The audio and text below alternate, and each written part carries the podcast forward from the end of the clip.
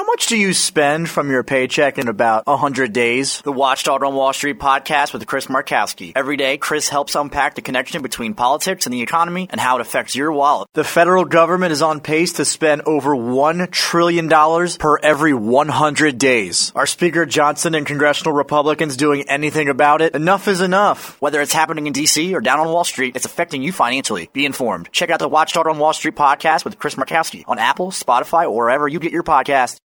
So um, when I look at events like, oh, substations get shot up, and I think about who would be behind that? Who would like to see uh, our electrical system destroyed and cities unable to have power to people? And then I think back, wait a minute, this has happened before.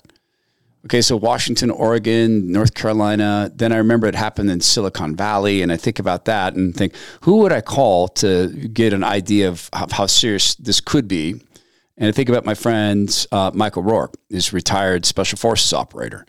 And when that comes up, then I start to think about, well, wait now, hold on. If we're going to get Mike on, what is the actual truth about this thing with the Chinese Communist Party setting up police stations over here? And what would that group be? And what would they want to do with that? And then I think every time this happens, Mike knows about 10,000 other things about the Chinese Communist Party that I don't because he does such amount of work over there. And I think it's been too long since we've had retired Special Forces operator Michael Rourke join us right now with the great help of Soda Weight Loss, sodaweightloss.com. The Todd Herman Show is 100% disapproved by big pharma, technocrats, and tyrants everywhere. Now, from the high mountains of free America, here's the Emerald City exile, Todd Herman.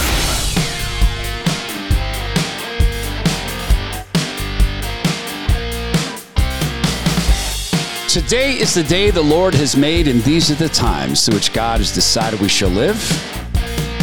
Pays to have friends who know a lot more than you do about things. Michael Rourke, in addition to being retired Special Forces, heads up a company called AOC Security uh, that helps people not become victims of the Chinese Communist Party and many other things. Also happens to be a world class friend and although Tech did not want us to talk today, Mike, at all, I've never seen anything like this. Uh, so we're down to Bluetooth on your phone. I hope you hear me okay. And welcome to the show. I hear you're fine, Todd. Good to be back with you again. And it's probably the Chinese Communist Party trying to keep us apart and not talk, not talk about them. Uh, we won't have it. Uh, we refuse to refuse to play along. Uh, you were the original person who sent me, and it was long before it was in the news. You sent me um, some information on this hit on the substation in North Carolina, and in quick order, then the warnings went out. Washington State and Oregon. Uh, I see now that uh, leftist sociological sociology professors are saying, "Well, this is clearly right wing." uh, attempting to take the nation down uh, by by. And his his his view was uh, we're gonna the right wing is going to do this so that they can gain uh, complete power because that's of course what conservatives want, et cetera. And and how do you view all this as a guy whose job it was to go out and prep environments and, and make things dangerous for bad guys? Um, it's uh, well, it's interesting in that uh, these attacks, and actually the ones in uh, Washington and Oregon, took place prior to North Carolina. They just weren't made public until after the North Carolina attacks.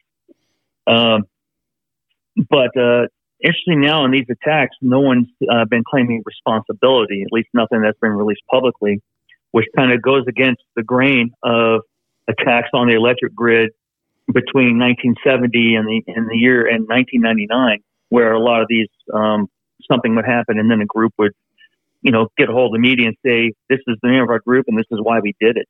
Um, most of the uh, attacks now over 20 since 2000 have been uh, these kind that where they're not being claimed. So it's kind of left up in the air.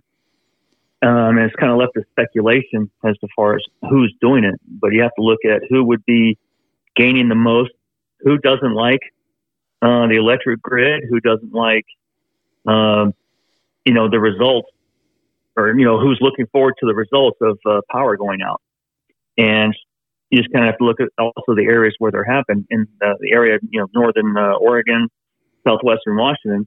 That, that's a hotbed of uh, Antifa and eco terrorism. And I'm not saying they did it but uh, ecoterrorism certainly had a big part to play in the attacks on electric grid in the 1980s and 90s. Yeah, and then recently attacks on the railroads and um, yep. spiking of trees. We know about that. Attacks on the railroads, and that's critical infrastructure. Um, and in fact, we're lucky that we didn't have train derailments in some of those cases. How effective uh, could this be if, if they're taking this out as, as hit and run tests? You know, it's a very famous thing that James Woods, the actor, was on an airplane when there was a dry run for 9 11 and, and he tried to alert people. Like he saw what he saw. And James Woods is a pretty smart guy. Mm-hmm um, if this is a hit and run test and they're seeing, hey, how do the authorities respond and how long are people out of power? If they were to concentrate this in the right place and, and go shoot up a bunch of substations in like a you know a smaller area, uh, how effective could this be as a way to to destabilize a city or an area?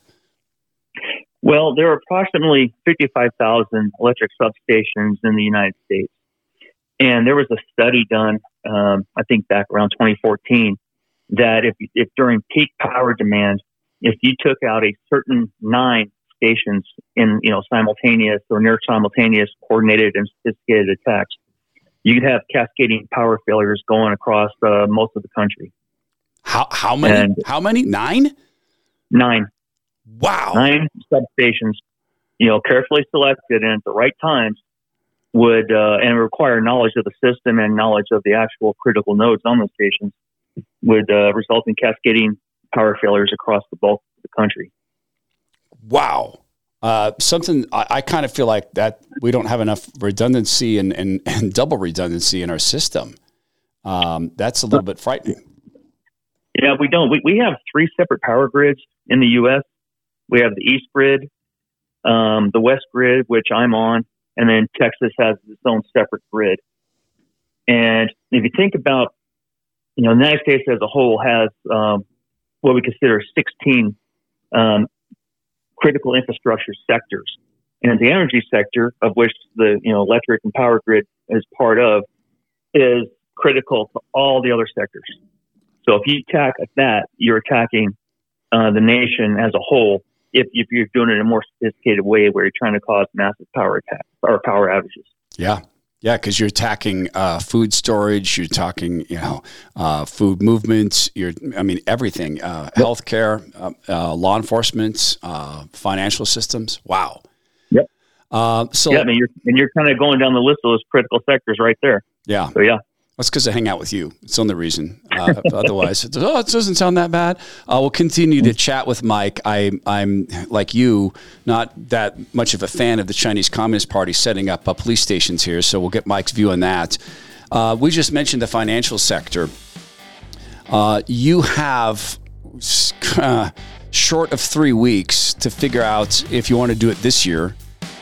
If you're if your portfolio can withstand this incredible risk economy and the rigged financial system.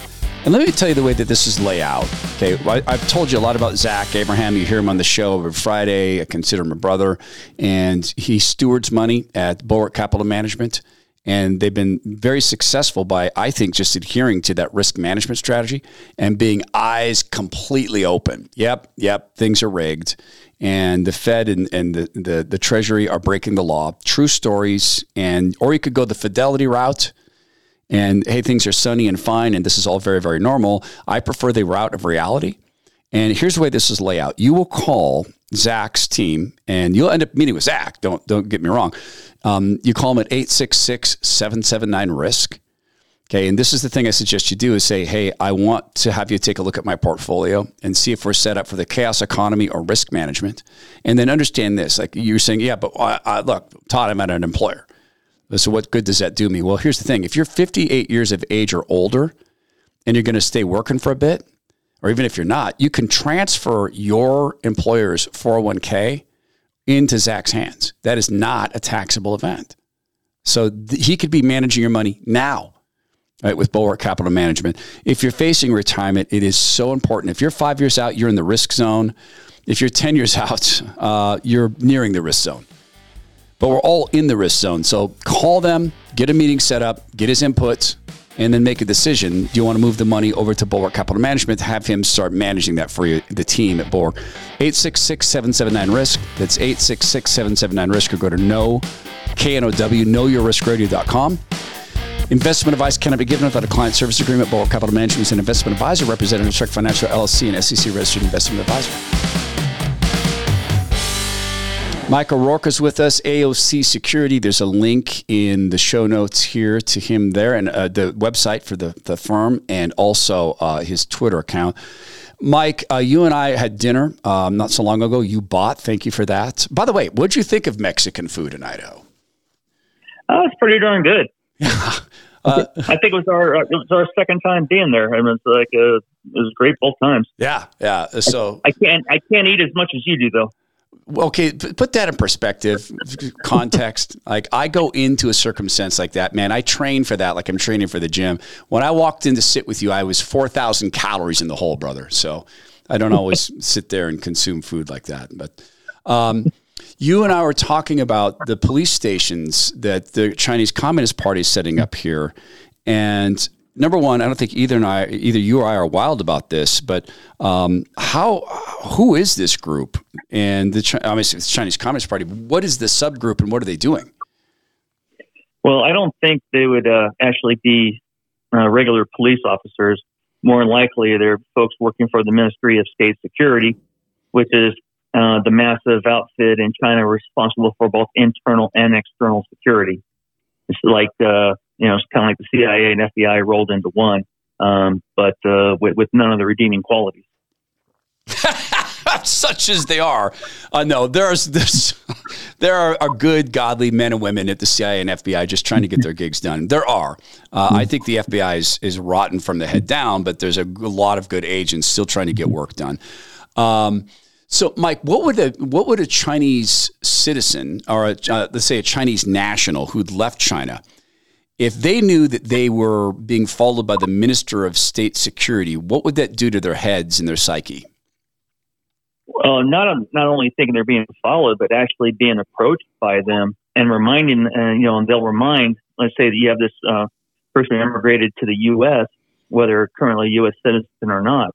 Um, remind them of their family back in China and say, you know, maybe you shouldn't be speaking out against the uh, uh, the Chinese government, uh, you know, like like you have been, or maybe they'll be pressured uh, into, um, you know, finding secrets, uh, intellectual property, you know, from their employer, uh, depending on depending on where they work. If it's you know a sector that um, China's interested as part of their part of their Made in China 2025 plan, so they'll they'll exert uh, you know coercion on on these people in the Chinese diaspora over here in the United States.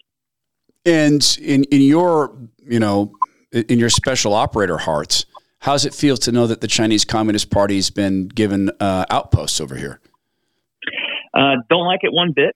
Um, the FBI doesn't like it either. They're, believe it or not, they're actually working on it. They may not say uh, much out loud, but the uh, FBI director did comment on it. Um, and there's you know a couple things they do. One, they're not you know they're not putting up signs saying, "Hey, Chinese police station here."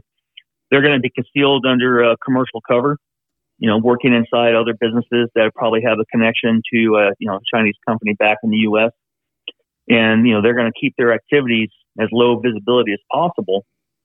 And, you know, what our government needs to do is one, you know, they can do, uh, you know, a couple different things. One is once they find them and confirm that this is actually happening at a specific location with specific people, you know, doing these activities, they can shut them down or they can basically flip it and do a counterintelligence operation and kind of monitor and build out, you know, networks and see how they're communicating, who they're communicating to, which is why, you, you know, you might not see a whole lot happening in the, uh, in the eyes of the press.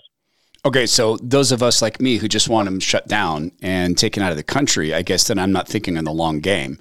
And the long game is, yeah, so who else are they working with over here? Absolutely right. Um, if possible, you want to build out networks um, like I said, the connections all the way back to China. And this is how you, you know, if, if the different locations are communicating within the United States, if you can run down those communication lines, then you can start identifying other locations because they're, like I said, they're not going to advertise themselves. So it's a, uh, it can be a long game. It's a counterintelligence game. Um, I think that uh, regarding China, I think uh, a few years back, one of the directors said that probably a new counterintelligence case involving China is open in the United States every year, and it's and they have open cases in all 50 states. Ah, so when I hear that, I'm, and this is we talked about this last week a bit. Uh, when I had retired General Jerry Boykin on the program, Lieutenant General retired Jerry Boykin, he told me that the the corruption from the Communist Party goes to the highest levels of government, including the military. And it, you know, he was such a general. It's so funny the way uh, he he's a. I mean, generals are kind of general like. And I asked him that question. Um, you know, Lieutenant General, does the corruption go to the, the, the highest parts of our government, the White House and the Pentagon? He goes, uh, son, uh, the answer is yes. like there was no ambiguity in that. Do you concur with the general? Um, I don't have visibility at the same, you know, nosebleed levels uh, that that a retired general would. You know, I'm kind of more at the ground user level. Yeah. But just, I mean, look at something just happened recently in Canada. A uh, the Royal Canadian Mounted Police gave a contract for uh, their communications to a company based in Canada, but is owned by a company in China, and that company in China is at least 10% owned by the Communist uh, Party of China. And by law, every Chinese company is required, when asked, to cooperate with the Ministry of State Security. So how can that trickle down to that Canadian company? Uh, um, I forget which province it's based in, but you know how can pressure be exerted by that Chinese company on them to give access to the communications, or what equipment are they going to be providing? Is it going to come from that parent company in China? And why did no one in the Canadian government look at the security aspects of this prior to the contract being awarded? That didn't happen. So that's where I'm seeing, you know, there's certainly potential for Chinese uh, influence there. Is the same thing happening uh, here? I'll defer to General Boykin on that. Uh, and I, I, I, forget you guys operate in all these different fields. I mean, Boykin was a White House guy. He saw this, and and you mentioned something like with Canada and it rolls so easily off your tongue and no one up there thought to say hey maybe this isn't a good idea mike um, i'm reminded of the chinese communist party's uh, very kind offer to dispatch to the united states a bunch of drones um, that police that, that you know police agencies could use to track the citizens and far be it for me to imagine that China would put backdoor access into that so that they could watch us too, right? I mean, they're they're that craven to control us, aren't they? Well, they already have those backdoors in the TikTok uh, app, so why wouldn't they have them in uh, in drones? Yeah. Uh, I know that this goes back into the Boykin territory a little bit. Then I want to get into some of the corporate stuff because China uh, is apparently home to a bunch of hackers. Uh, well, shocking, I know, that took a bunch of money from COVID bailouts. This will turn out to be one of the biggest siphonings of money in history, not just to pharma and that scam, but into the hands of, of criminals who knew that they could go into that uh, wide open territory.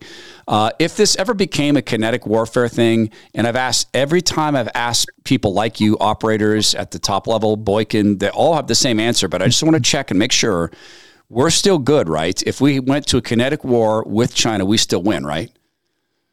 Um, I would definitely like to think so. But we have the difficulty of carrying this war across the Pacific, which is uh, incredibly difficult logistically. There's the old adage: "Don't do not get involved in a land war in China." Yeah. But I mean, or I'm sorry, in Asia, don't get involved in a land war in Asia. And uh, but like I said, this would come to a head over Taiwan most likely. It's going to be, I said, it'll be rough, it'll be bloody, but we we have a superior military.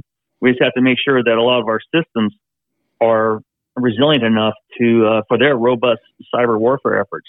You remember when it comes to numbers of people you can throw out a problem, China can always throw more at it than we can. It's a matter of you know how good they are. We you know um, the saying is uh, quantity has a quality all its own. Yeah. But I said it would be it would be uh, if we're fighting over uh, Taiwan, you know, I think we could probably save Taiwan should we you know decide we're going to commit to do it. But it won't be uh, it won't be like uh, you know Iraq, Afghanistan, you know, a smaller thing like that. No. And you think that it could be Taiwan that kicks it into kinetic gear? Um, I don't know. I don't know if Taiwan wants to do that themselves. They're kind of they're kind of worried, and they have their own political issues. You know, you have parties, uh, political parties over there that are uh, more closely aligned with Beijing, so they have a lot of internal things going on. Um, but China, or Taiwan is actually also one of the uh, intellectual property uh, uh, threats to America. Um, not like the mainland, but yeah, yeah, I, I, I would not like to see uh, Taiwan try to find out for a fact if we would come to their aid by precipitating something. Well, uh, I, you know, uh, I, I, I don't fear that day because uh, fear is not a godly emotion, and I know who wins in the end. But um, just picturing uh, an actual war between us and China, if that doesn't chill you, maybe you know, check and make sure that you live in reality because it, yeah. with all, I mean, if they're now to the point of having the, the, the Minister of State Security working over here they probably have some other things going on. We'll continue to talk with uh, Mike O'Rourke and really on this topic of hacking as well. Um, I want to get into your business. You may think that China doesn't have any interest in your business. You, you're probably wrong. And we'll talk to Mike O'Rourke about uh, corporate espionage, which is another aspect of the Chinese Communist Party. Uh, there's some really big news happening in the world of Bone Frog Coffee. My brother, friend Tim Cruikshank is a Navy veteran, 25 years in the Navy, also Navy SEAL, and there is a retail store coming. Now, I, I, I can tell you that it's going to be in Washington State to start.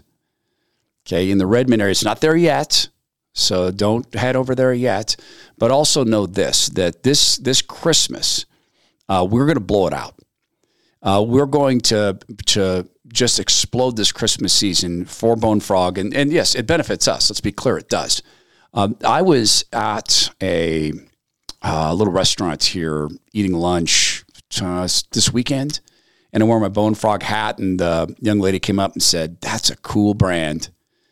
I said, "Yep." It's a cool brand. We talked about the coffee, um, and maybe we'll move it into the restaurants over here. Here's the deal: there's two new blends there's a decaf. So for all of you who've been saying, "Yep, I want a backbone frog. I like God Country Team. I love the story. I love that they've got real coffee, not just garbage." Dave Stewart doesn't make garbage coffee. 50 years in the business. He's a legend. He does a lot of their roasts. He mentors Tim. He is involved in the creation of not just the brand, but the coffee. Um, so Zen Frog is now decaf with the Swiss water process, meaning it's not the chemicals that took the decaf out. Okay. It's the Swiss water process. And that also means it tastes enormously better. And there's Door Kicker. And the Door Kicker brand is to honor the guys who stand in what's called the cone of death. So you're going into a building, you're getting ready to kick in the door. What's behind it? Well, we kind of know, but maybe we don't know what they have bombs, grenades. Um, you know, we don't know. Missile launcher in your face? Don't know. So it honors the door kickers. It's called Door Kicker, and it has, surprisingly, the most caffeine of any of the Bone Frog brands. So you add this to the stable of products that exist, with this the medium roasts and the dark roasts, and and you come up with a coffee company getting ready to turn an important corner. It's bonefrog.us. Remember, you get 5% off lifetime subscription. So you want to get in front of this freight train and be on the team that helped Bone Frog become the next big thing in veteran owned businesses bonefrog.us. Oh, by the way, they're not going to turn their back on their on their values like that other coffee company. It's it's bonefrog.us. Talk with the guy who runs a veteran owned company, uh, AOC Security. Mike O'Rourke is with me. Uh, Mike, you know, I was looking at the hacking of, of COVID benefits, and that was such an easy trip for people to take. And I don't even know that hacking is required social engineering it's going to be hundreds of billions of dollars that people got. But shockingly, there's China. Um, in the in the midst of this. But that is such a minor part of what they're doing in espionage. Is there a is there an industry in which they're not interested in in theft? The Chinese Communist Party. Um, not really. Um, and the uh, easiest easiest way to hack a computer system is to is to defeat one of the humans behind it. Um, China has, I alluded to it earlier, uh, what they call their Made in China 2025 plan. And they're targeting uh, 10 specific sectors. And if you got company owners out there, company executives, and I'll, I'll run through these sectors real quick, but don't think, okay, I'm not directly in that sector. But if you're tangentially connected somehow, you supply a company in that sector, in one of those sectors, you're a target as well. So it, the web reaches wide, but they're they're interested in uh, new generation information technology, new energy and energy saving vehicles, uh, high end computerized machines and robots, energy equipment, aerospace, agricultural machines, maritime equipment and high tech ships, new materials, advanced railway transportation equipment, and biopharma and high tech uh, medical devices. And that, that's just what's officially listed in their plan. And shortly after the plan came out in, uh, I want to say, uh, 2015, they, they quickly stopped talking about it. They say, oops, we let slip a little too much.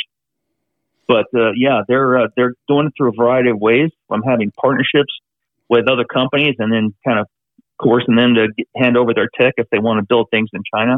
And they're going out they're going out and stealing it by compromising people within companies, hacking computer systems, um, putting pressure on uh, uh, Chinese Americans and you know immigrated Chinese who work in the, who work in those areas. Um, the universities uh, university research, academic research is a huge area they're interested in, and they're they've got academia penetrated top to bottom. So yeah, it's it's a big issue. And okay, I think people know about the Confucius Institute and more. Um, there's another program that's that's uh, that they started. She started on the campuses, but she said something that really piqued my interest, and that is that even if you're not in that industry, if you're in the supporting industry, um, they want to be able to exploit you.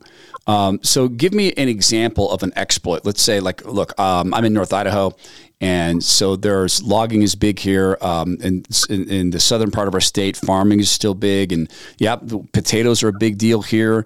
Uh, that sort of agriculture. So give me an example of what some kind of exploit looks there. Like they they know you you're making new equipment or using new equipment, and they want to get in there. How's that human exploit work, or an example of how it works? Well, if you're uh, manufacturing something, a new piece of equipment, you've got something that's proprietary to your company and it's in a sector they're interested in. There's, there's a lot of ways. Um, I said they'll try to hack it. They might try to have a form partnership with your company with a company over in China. And even if you're not actually doing business in China, this partnership can bring a lot of money into your company. In which case, hey, for, you know, for all this money, we want to see the plans. We want to make sure we're getting what we're actually invest, investing in. So then they get to see the plans and then they can start copying them. Um, they can turn someone in your company through uh, money. The uh, there's an acronym called MICE when it comes to uh, exploiting someone for like intelligence or uh, economic espionage purposes. Uh, money, ideology, uh, compromise or coercion, and ego. These these are the ways in which you can get someone to betray their employer. And when we're, t- we're talking about this, um, the term of art is uh, economic espionage. That's when we're talking about a country against a company. Industrial espionage is uh, company against company. Some of that stuff happens here in the United States between American companies, and it's illegal as well. But the um, law against the, uh, stealing intellectual property was passed in 1996, and it's actually taken pretty seriously. It's actually uh, the FBI's number two priority behind uh, counterterrorism. So it's it's a big deal, and people do go to jail for it.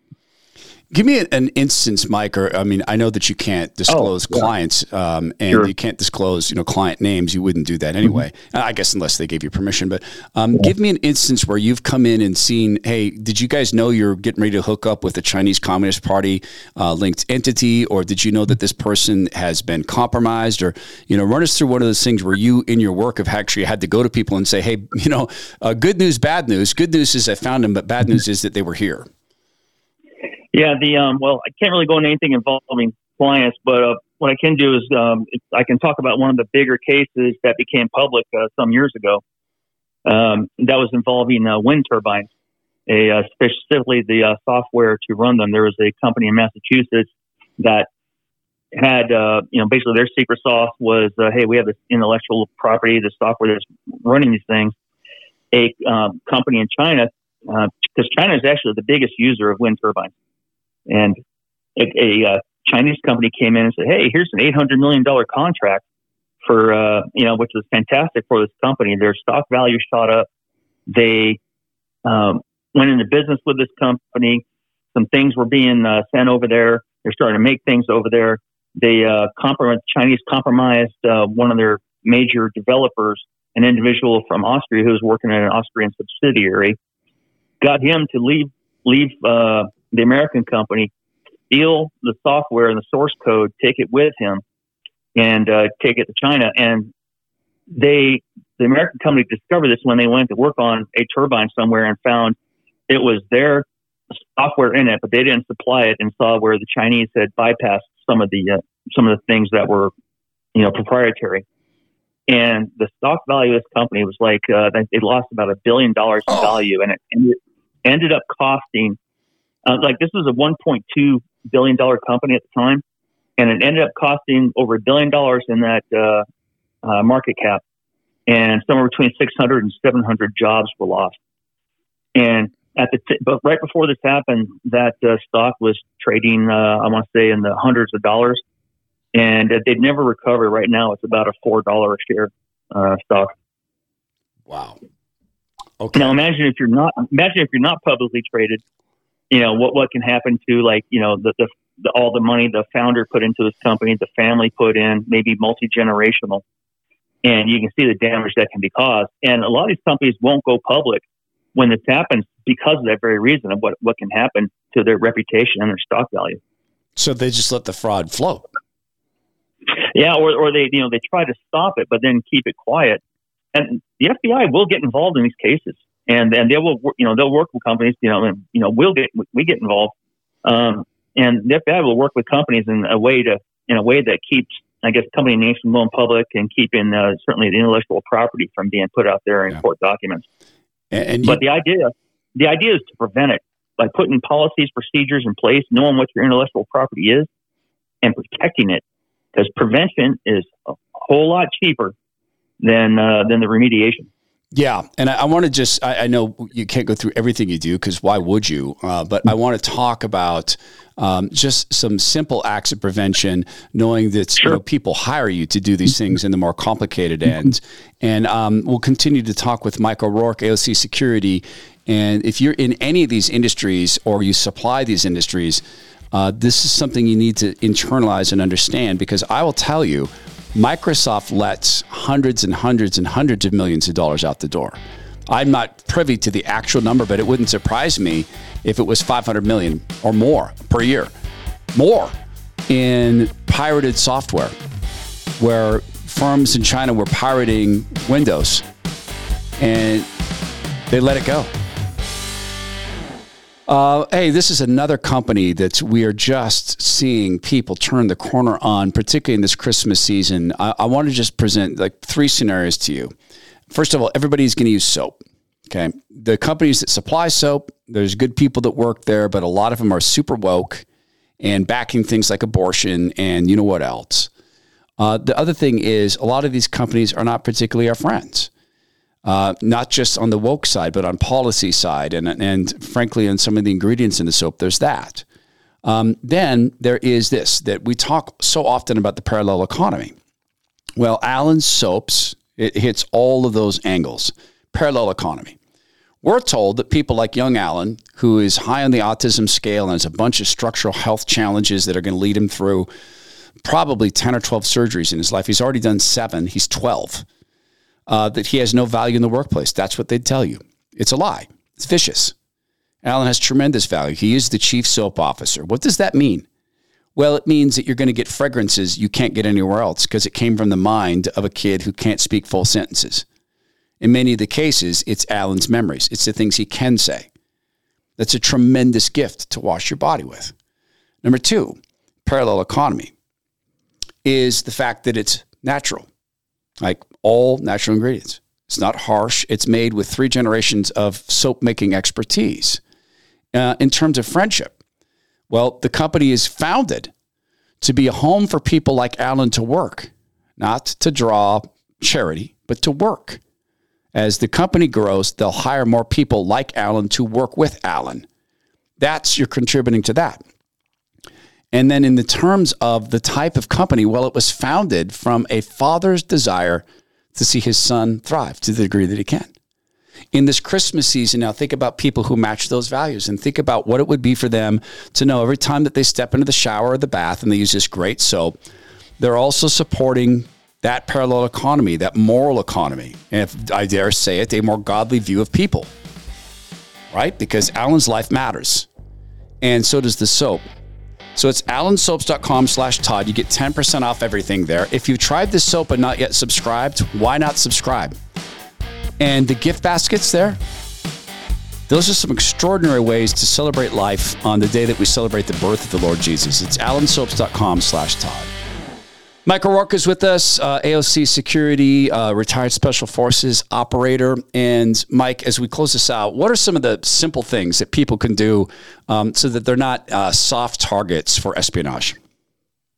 Sure. Uh, here at the Advanced Operational Concepts, which AOC is the shorthand, um, we like to set up uh, basically a counterintelligence program with a company that help, first they have to identify what needs to be protected. And com- you know, companies can do some of this on their own, you know, just by listening here and, and taking a look at what they what they have to protect, who has access to it, and then you need to know about the people who have access. So, and you know, it's people, processes, procedures, as far as protecting the information. So once you once you know what needs to be protected, you can start isolating it, um, cutting it off. You know, maybe even have separate computer networks uh, and where only certain people have access to that information. We want to see how vulnerable the network is. We want to look at, um, you know, if there are any risk factors among the people with access to this intellectual property. And it's, it's, so it's really more of like kind of holistic counterintelligence uh, um, look at it. And uh, it's, you know, something that we're pretty good at, and we, we do it quietly. Um, and it starts with a conversation with, you know, the CEO, the company founder, and uh, if anyone wants to get a hold of us to talk about that, uh, info at uh, at opcon.com, A-D-O-P-C-O-N.com, and we can get the conversation going. Do people, uh, do companies have a higher regard for their security than, than they should? They, uh, a lot have a, uh, a lower regard for their security. Um, a lot, a lot of companies, they might, you know, try to focus on workplace violence, active shooters, and mm-hmm. a lot of companies do a poor job at that, and we can help with that also. Um, but when it comes to actually protecting uh, what they do, some of the bigger companies might be better at it. I know you mentioned Microsoft. One of the easiest things to find in Asia, anywhere in Asia, is uh, uh, pirated copies of uh, you know pretty much any Microsoft right. program. Yep. Um, you know, same same with movies and things like that. But when it comes to like heavy manufacturing, that's a bit more uh, of a process that where a Chinese company has to set up a factory, but they want that information. They want to steal it, and I think a lot of companies don't know what they don't know. Um, there was a an example uh, some years back where a pet food manufacturer they developed a par- proprietary process to extract more protein from the raw materials, thus making you know they could produce a a better pet food at a, at a lower cost. They could get more out of the same amount of raw materials. And they used to give tours and let anyone who walked through see the machinery, tell them about the process.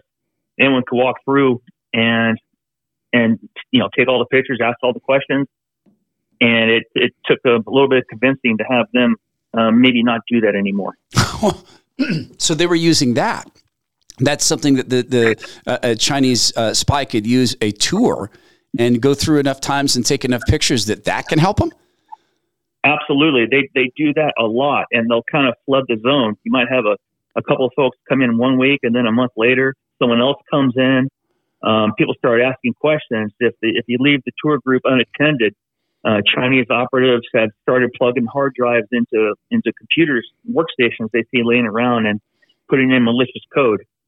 Um, so it's, it's, it's yeah, it's uh, you know it's a lot of hands-on activity. They've had uh, Chinese operatives try to steal the color white uh, from DuPont, which is actually uh, titanium dioxide, but it's like something that makes things incredibly white.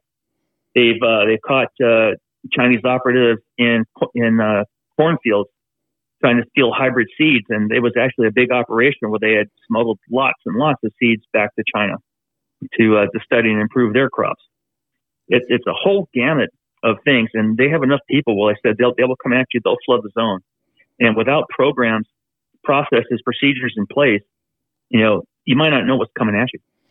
And you mentioned the people aspect to this as well. And I, I, appreciate that we always make the delineation between the Chinese Communist Party and the Chinese people. You spend so much time in China. Uh, I've always taken it that you have in your hearts a, a great liking of the people of China.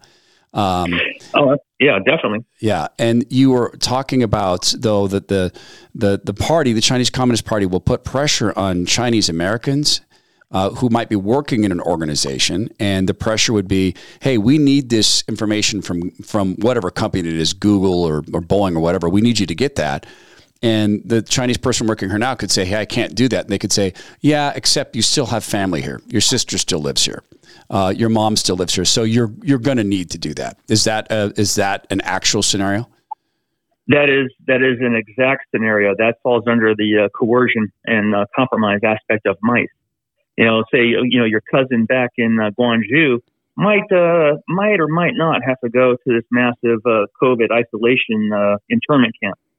Um, you know, the, your uh, your niece, you know, she got an application into this uh, special university. She's got the great grades, but something might happen to her social credit score that maybe she doesn't quite cut make the cut to get in.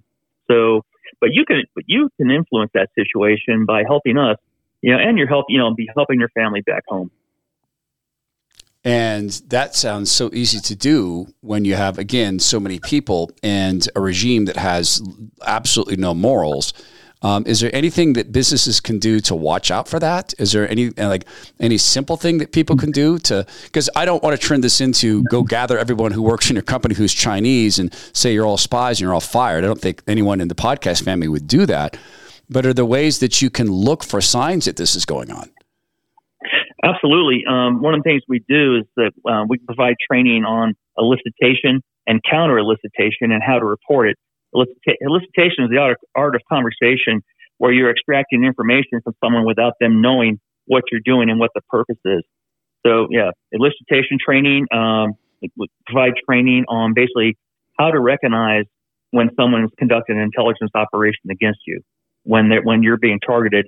And we and we tell companies they need to empower their employees to uh, be able to report this without fear of retribution from within the company. You know, if someone reports this, you don't want to say, "Oh, well, you're a risk, so you're fired." We don't want that. We want people to have the confidence to report this and know that they'll be protected by their company. And when this, you know, if this needs to be brought uh, to the federal government's attention, that these people will be seen as essentially heroes in the case or and victims as opposed to potential adversaries. Yeah. Uh, and I, I always want to be careful because our conversations privately are private conversations and our podcast conversations are podcast conversations. Is there anything you can share in terms of um, in your in your work history um, testing the security of something that should be secure uh, that you would think of? Uh, say, for instance, a military base or a, a high tech facility or, um, you know, uh, like academic research that really should be very, very secure and maybe you were hired to test it? Or is that something you can't talk about? Um, maybe in some broad terms, um, uh, within the uh, within the past year, I don't want to say who you know who the client was or what the purpose was, but I was able to gain access, basically, basically walk all over a university's spaces, and just by just just by dress, uh, dressing, you know, more like someone who looked, you know, like an academic. Um, I'd walk into, you know, walk into this area, these buildings, and someone would look at me quizzically, and I'd just say smile and say hi, and they say hi back, and boom, I go, and I'm a, I'm able to get uh, get the lay of the floor plan, um, all you know, get uh, close up pictures of the locks, you know, basically your points of entry, oh. um, get get an idea of security. Uh, and that's, I mean, that is so easy to do. So easy. If you just look like you belong. Yeah. And no, and, and no one there is trained to challenge you. Yeah. I, um, go ahead. In the military career, we, we, you know, we've done, uh, when I was in first special forces group, uh, way back in, uh, in the olden days when the world was still in black and white, um, we used to go and do, uh, uh, work against the uh, Navy facilities here, um, key, you know, like Keyport Special Weapons Facility, um, you know, they, they have a hyperbaric chamber um, there for, you know, if there's a, like a diving accident where someone needs to be repressurized, you know, it's the easy matter. Well, one thing we did way back then is uh, we stole an ambulance, called in a diving accident, and rolled through the gates with the uh, with the lights and siren going. Um, and then you know jumped out and ha- had our merry way with the base. Oh. Um, but I mean, they, they, they were on, you know, they were on, so they they were chasing us immediately, and that wouldn't work now. Uh, security is much more robust at our military bases than it was back then. Um, but yeah, this, you know, and there were other things. Uh, at one of the bases, um, um, one, one, one, one of our teams uh, was able to kidnap the base commander. and uh, he, he he knew it was coming. Yeah. You know, so we didn't kick that, but yeah, we basically grabbed him from his house and uh, and you know kind of spirited him away. So yeah, this this is more you know like a high intensity kind of thing, but uh, like what it is, this university for an unnamed client uh, is more along the lines of kind of what we do. It's uh, like physical penetration testing. I'm Yeah. sure in the tech world you're familiar with the other kind of penetration testing. Yeah. Um, so what Chinese operatives do, they'll do the physical penetration in order to make the electronic penetration. Wow. So I guess I would say this: um, if, if one of my podcast family members has a business, will you go? will you go bring a team out and try to compromise their business and and uh, see if you can get in? Absolutely. All right. Right. If you if you want a retired special forces team to come out to your business and see if you are uh, if you're uh, as tight as you think you are, then get in touch with Mike. His contact stuff, everything is in the show notes. Um, what's uh, what's on the horizon for us to worry about? Give me something to keep me up at night just before I let you go. Um, de- definitely uh, keep keep an eye on China. The um, they it looks like they've eased some of their COVID restrictions because of the results of the protests. But what they've been doing was also kind of picking off the protest leaders, and they haven't been seen since. Oh, Um, you need to keep an eye on Iran. Um, you know, of course, they're supplying drones and also sending people um, to work with the Russians in Ukraine. Um, and Ukraine's done a pretty good job of uh, smoking some of them with some uh, artillery and rocket fire. But you're kind of, it's basically this uh, kind of, you know, has, you know, the old phrase, the axis of evil. Um, Russia is a junior partner to China. Uh, and China's keeping an eye on Russia, saying, hmm, might not be so crazy about how you're doing this, but China has their own plans. Um, definitely watch this. More intellectual property theft, more attempts to steal American technology. Um, advanced operational concepts is all about keeping American ingenuity here in America. well, And that, that's, a, that's, a, that's a big part of what we do. And that's, that's the main thing on the horizon. There's going to be more of it as you look at the Made in China 2025 plan. You look at the uh, China's Thousand Talents programs, which you may have heard of, and I Yeah. call the Thousand Cuts program. You know, the death by a thousand cuts is what that program really is. Um, it, will be more. I expect more scandals involving uh, people in American and Western academia being uh, rolled up as being uh, too cozy with the Chinese, not reporting their connections. So there's going to be a lot more of that. All right, that's all good stuff to keep aware of. Uh, Mike, always appreciate you. Appreciate what you do for did for our country. Continue to do, and you know my habit is to uh, invite people to go with God's good grace. And glad we made it through the uh, the tech firewall. Thank you, my brother. Thank you, brother. Uh, this is the Todd Herman Show. Please remember this: that China is um, not the Chinese Communist Party. We know that it's the people, and great opportunity for us to pray for the people. And want to hear something crazy? The the church, the the Lord's church, the Christian church is legitimately growing over there. Can you believe it? I can. Want to know why? Because with God, all things are possible. Thank you, Lord, for growing that your presence, the body of Christ in China. Please go be well, be strong, and be kind. The Supreme Court rejects 14th Amendment arguments for kicking Trump off the ballot. The Biden administration admits secretly flying 320,000 illegals into the country last year, and some unhinged never Trumpers want to ruin the lives of people seeking a no labels third party candidate. I'm Greg Corombos. Join Jim Geraghty of National Review and me each weekday for the Three Martini Lunch podcast. We'll give you the good, bad, and crazy news of the day, and hopefully a lot of laughs too. Follow the Three Martini Lunch on Apple, Spotify, or wherever you get your podcasts.